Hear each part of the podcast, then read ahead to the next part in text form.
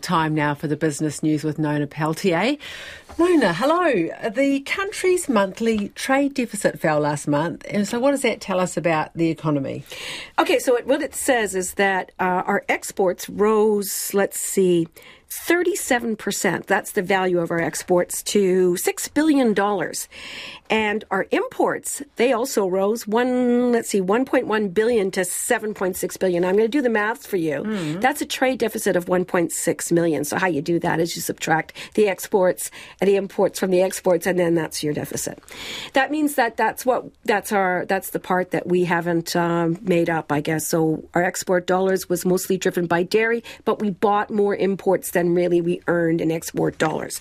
That's pretty good. It's narrowed a bit. However, it's still 3 times what it was a year ago.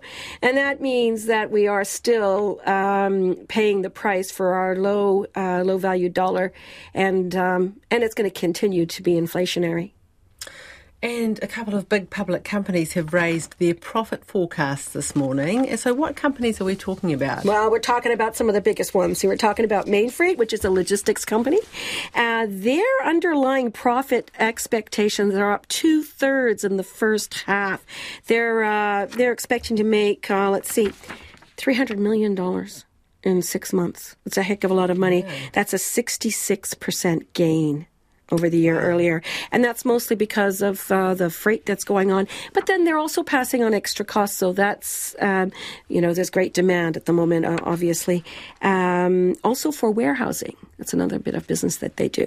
Mercury is the other company. It's increased its profit outlook by $40 million.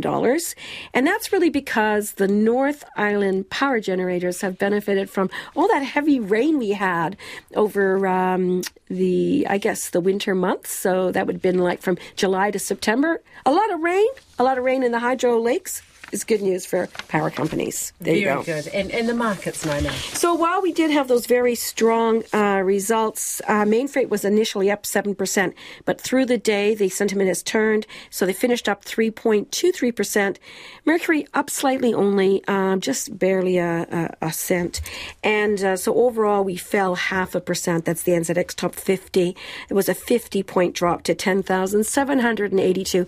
That's in line with what we've been seeing in Asia. Again, it's the same story. The big U.S. dollar, it tends to dominate everything, along with interest rate risk. So 56.6 U.S., 90.3 Australian, and 50.5 British pence. Thank you very much for that, Nona.